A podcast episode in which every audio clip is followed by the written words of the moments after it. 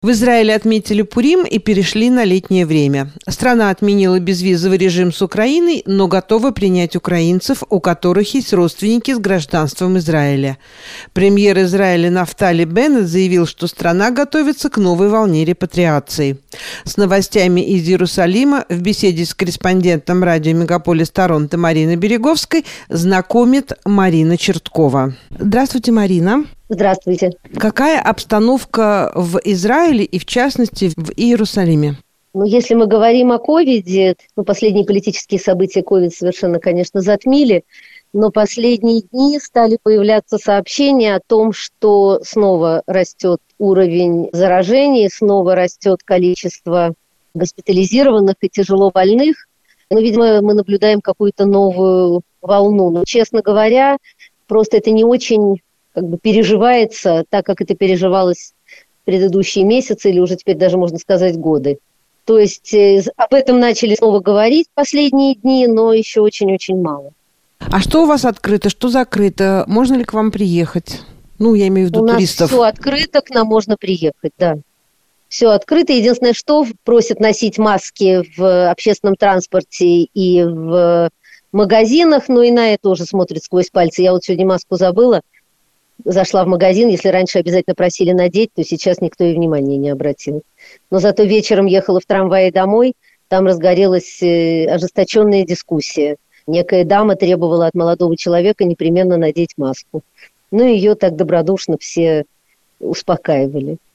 В общем, как-то уже все это рассеялось, знаете, не находится на первом месте среди забот израильтян. Ну вот, допустим, канадцы к вам могут прилететь в любую минуту. Привитые, привитые канадцы, насколько я знаю, потому что есть какие-то правила относительно анализов, которые надо э, делать заранее, потом в аэропорту, но, в принципе, если человек привит, то он может спокойно ехать. А что касается беженцев, беженцев с Украины? Ну, смотрите, насколько я знаю, по последним данным, Израиль принял около 15 тысяч беженцев. Такие данные я видела. Я не знаю, имеются в виду в том числе репатрианты, потому что, конечно, всех, кто имеет право на репатриацию, Израиль принимает сразу и безусловно. И эти люди сразу получают гражданство, сразу получают то, что называется корзиной абсорбции, то есть как бы подъемные деньги, деньги на съем квартиры, и об этом разговор особый. Кроме того, э, приезжают э, беженцы, которые не подпадают под закон о возвращении, приезжают дети, которых отправляют родители к родственникам, к знакомым, э, приезжают мамы, приезжают братья, сестры, члены семей, то есть те, кто, у кого здесь находятся родственники. В основном вот так. Я не знаю, есть ли люди, у которых здесь совсем никого нет. Я думаю, что таких очень мало. То есть в основном приезжают те, кто, у кого здесь есть родственники или знакомые, и э, за кого могут поручиться, о ком могут позаботиться. Сначала было, насколько я знаю, очень много неразберихи в аэропорту, э, было очень длительное ожидание, но сейчас как-то с этим разобрались. И вот буквально вчера был репортаж о том, что таких вопиющих явлений уже нет, хотя, конечно, очень много бюрократии, очень много бюрократии. А кто из известных э, российских деятелей культуры, бизнеса, политиков в последнее время приехал в Израиль? Есть ли какая-то информация об этом? Я не знаю, насколько эта информация достоверна. Говорят, что здесь находятся и Пугачева, и Ургант, и еще какие-то люди, но я же их сама не видела, поэтому я не могу ни подтвердить, ни опровергнуть. Э, слухи ходят всякие.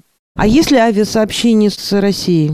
В Россию из России летает только Эляль, и такое впечатление, что просто вывозят, как бы дают возможность тем людям, которые хотят покинуть Россию в связи с э, последними событиями, ее покинуть. То есть из Израиля люди, естественно, не едут просто ради досуга или путешествий в Россию, едут по необходимости. Те, у кого там больные родители, те, у кого не дай бог, кто-то умер. Вот. И оттуда это тоже своеобразный поток беженцев. Прилетает огромное количество людей из России, которые напуганы последними событиями. Таких тоже очень много.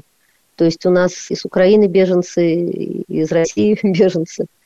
Таким мы стали приемным пунктом. А какие еще изменения есть э, сегодня в жизни израильтян? Вы знаете, ну, честно говоря, первые две недели у нас вообще не было никаких новостей официальных, кроме новостей с Украины. То есть 24 часа в сутки, каждые, там, я не знаю, 5 минут шли э, новостные сообщения с Украины. То есть наши новости исчезли вообще. Можно было с трудом найти прогноз погоды. Вот. И это продолжалось вот до самых-самых последних, может быть, последнюю неделю где-то начали появляться новости действительно израильские. Ну, настроения таковы, что я бы сказала, 90% израильтян на стороне украинцев и очень им сочувствуют. У нас как бы и государство оказывает э, гуманитарную помощь Украине, и на таком вот личном, индивидуальном уровне очень много, то есть собирается очень много посылок гуманитарных, и люди деньги жертвуют, очень много добровольцев, которые помогают вновь приехавшим, много добровольцев, которые находятся на границе с Польшей. Я, собственно, знаю двух людей, которые просто взяли отпуск за свой счет и поехали на польскую границу, чтобы помогать там беженцам, причем без разбору, естественно, всем подряд беженцам. Ну, конечно, жизнь не стала легче. Естественно, что обстановка в мире обострилась, и на нас это тоже сказывается. Но судя по данным, как бы есть инфляция и есть повышение цен. Ну, есть, конечно, но, в принципе, не знаю, пока мы как-то еще балансируем, не знаю, бензин, цены на бензин выросли, но у меня такое впечатление, что они выросли еще до начала военных действий. Жилье у нас и так безумно дорогое, оно дорожает все время, и сейчас цены тоже подскочили. Но что касается продуктов питания и предметов первой необходимости, пока это все доступно. А что у вас с погодой? Да у нас и погода не очень. Вот ведь в чем все дело. Уже давно пора бы быть весне, а у нас холод – мы все никак не вылезем из зимней одежды, так что пока, пока, сурово, пока у нас везде сурово. Вот, погода у нас неважная. Будем надеяться на все лучше, в том числе на хорошую солнечную погоду. Спасибо да, за это интервью. Всего хорошего, успехов вам. Спасибо, спасибо. Всего доброго.